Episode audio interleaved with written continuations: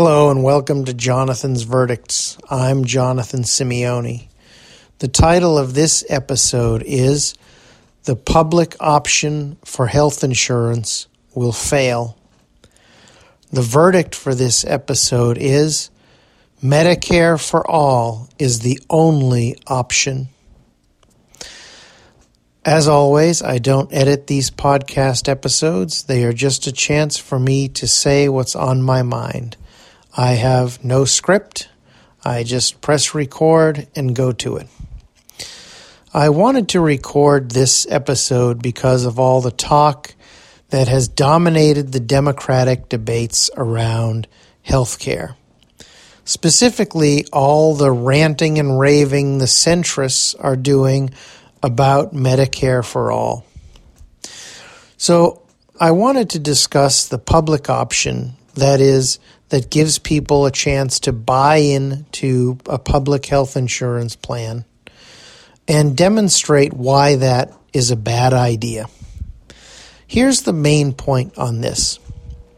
In 2010, while the Affordable Care Act or Obamacare was being debated, some Democrats tried to insert a public option into the bill. The last version of the public option would have allowed people 55 and older to buy into Medicare. The corporate sponsored Democrats balked. They didn't go for it. They couldn't get it in there. And Obama wasn't strong enough to put the hammer down and get it through. So that's just a fact. So 10 years later, 10 years later, after the centrist Democrats uh, ruined the chance to have a public option in the Affordable Care Act, now they're coming back a decade later and telling us the answer is a public option. So let's go through the public options of Biden and Buttigieg, and this is this is really quick. There's only one thing about each of their plans you need to know.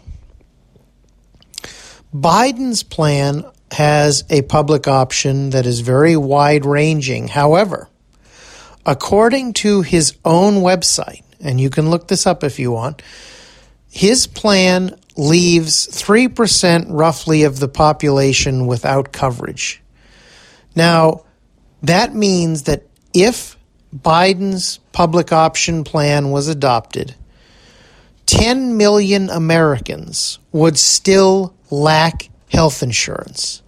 So, this argument that he makes all the time about how he believes in covering everyone, he just wants to do it a different way, um, this art- argument that the media perpetuates on the centrist behalf is demonstrably false. Biden's own website, his own health care plan, proves this claim to be false. And yet, because the corporations and their corporate bought media want the corporate bought politicians to be successful, they are allowing this lie to exist, to go unchallenged. Let's look at Wall Street Pete's health care plan. He smugly calls it Medicare for all who want it. The name is grotesquely misleading because under the documentation, and again, this is on on his website, you can go look this up. Uh, under Wall Street Pete's plan, you don't have a choice as to whether or not you want it or not. It says it covers everyone. Every American will have health insurance under his plan. So you have no choice. But how does it do that? Well, it automatically enrolls people who don't have health insurance in its public option. But then, um, at the end of the year, it can send you a bill for up to 8.5% of your income, which means some people could get a bill at the end of the year for thousands of dollars in health insurance premiums even though they may not have known they had insurance, and even though they may not have even used the insurance. They still get a bill for up to 8.5% of the value of their income. Now, that has nothing to do with whether you want it or not. Wall Street Pete is telling you you will have something. If nothing, you'll have his, and you will pay the bill. That's what he's telling you. It is very much like the mandate that the Supreme Court uh, uh, declared unconstitutional the individual mandate under the Affordable Care Act. So, this is the point. Those who are rambling on about the public option uh, want us to accept something um, by and large the centrists destroyed 10 years ago.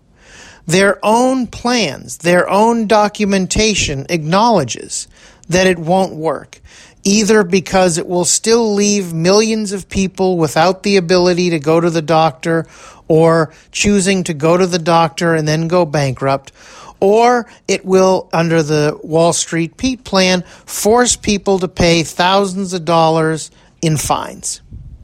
So, no under no objective argument does the public option solve the problems associated with today's health insurance, unless you think it is morally acceptable to allow millions of people to still be unable to go to the doctor or go bankrupt because they did, or you think it's morally acceptable to uh, fine people for health insurance they may not have even known they had. This is very simple.